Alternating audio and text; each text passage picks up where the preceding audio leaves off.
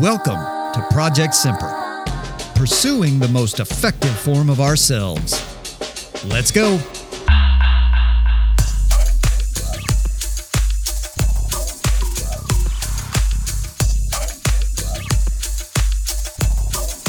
Hello, everybody. I am so glad you're here, and I hope this message, as always, finds you truly well and joyful. And if not, well, then let's work on it, shall we? All right, here we go. There's a phrase, a provocation, if you will, a call to positive action that I have heard from various mentors, bosses, drill instructors, what have you, that has served me quite well through the years in every endeavor. And I'd like to talk about that invaluable guidance today. Perhaps among the most destructive subliminal conditions in which a person can be trapped is lack of a sense of purpose. There is so much outside noise and nonsense that will crush us if we don't stand up and move past it. No one else can do this for you. Once again, in the mechanics of Project Semper, it begins with you the self motivating individual. You can either be swept up by this riptide and drown in uncertainty, or you can lean forward into life. If you find yourself down, uncertain, anxious, and empty, there is a pathway out. You can move toward repairing this tear in your fabric with simple but intentional movement. There is a straight line to debility, depression, and all manner of suffering from a lack of sense of purpose.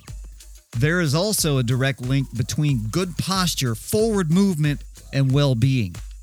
Just like the most effective exercises in functional strength training are compound movements, you can combine your innate need for a sense of purpose with the physical action that will help engender it and kickstart a healthier mental, spiritual, and physical version of yourself.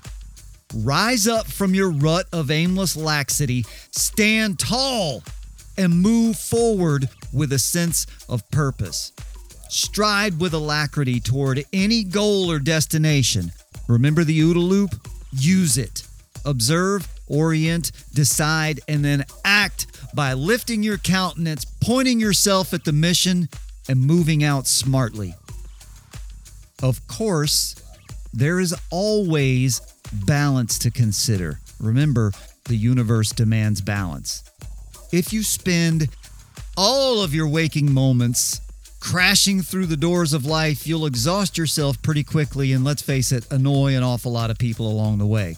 So, yes, there are a few times and places when it's acceptable to amble about and drift through time and space without a care or worry or ambition. Strolling along the beach at sunrise with a gentle outgoing tide lapping at your toes comes to mind. Perhaps you are alone in a meadow with your ukulele and your song journal. Outside of these and a handful of other uncommon scenarios, you should understand that you are an interconnected element of a perpetually functioning universe. It's time to start acting like it. It's absolutely true from time to time that each of us needs to stop, take a break, breathe, and disengage. It's actually essential to a balanced existence that we do this. However, the correct method to breathe is to remove yourself, not have everyone else go around you.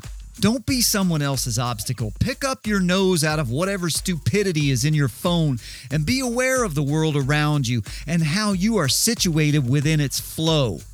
When circumstances call for calm and stillness, remove yourself from the flow and just be.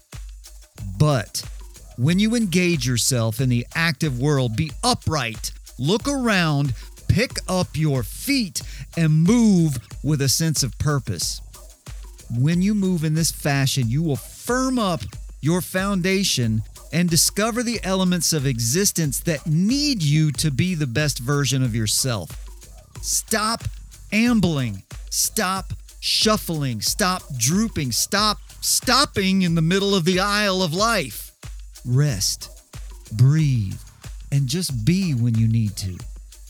But when it's time to move, embrace the responsibility of life and go. This very simple physical adjustment will also benefit you mentally and spiritually. The universe continues to provide evidence that body, mind, and spirit are interconnected. Neglect one, and the others will fail in due time. You are here for a reason. Your life is best spent figuring out what the reason is and moving toward it with aspiration and intent. Or, you know, you can keep meandering down the inexorable imaginary path of least resistance and wonder the entire miserable time why you can't find a purpose. Well, guess what? You don't have a purpose, you have your purpose. You'll never realize this if you don't stand up and go. Nothing can fix everything except that. But one good step can begin to mend broken parts of your life, especially if that one good step is executed with resolve. Determine where you're going and what you're doing before you step off. When you do, stand upright, lean into your task, and move with a sense of purpose.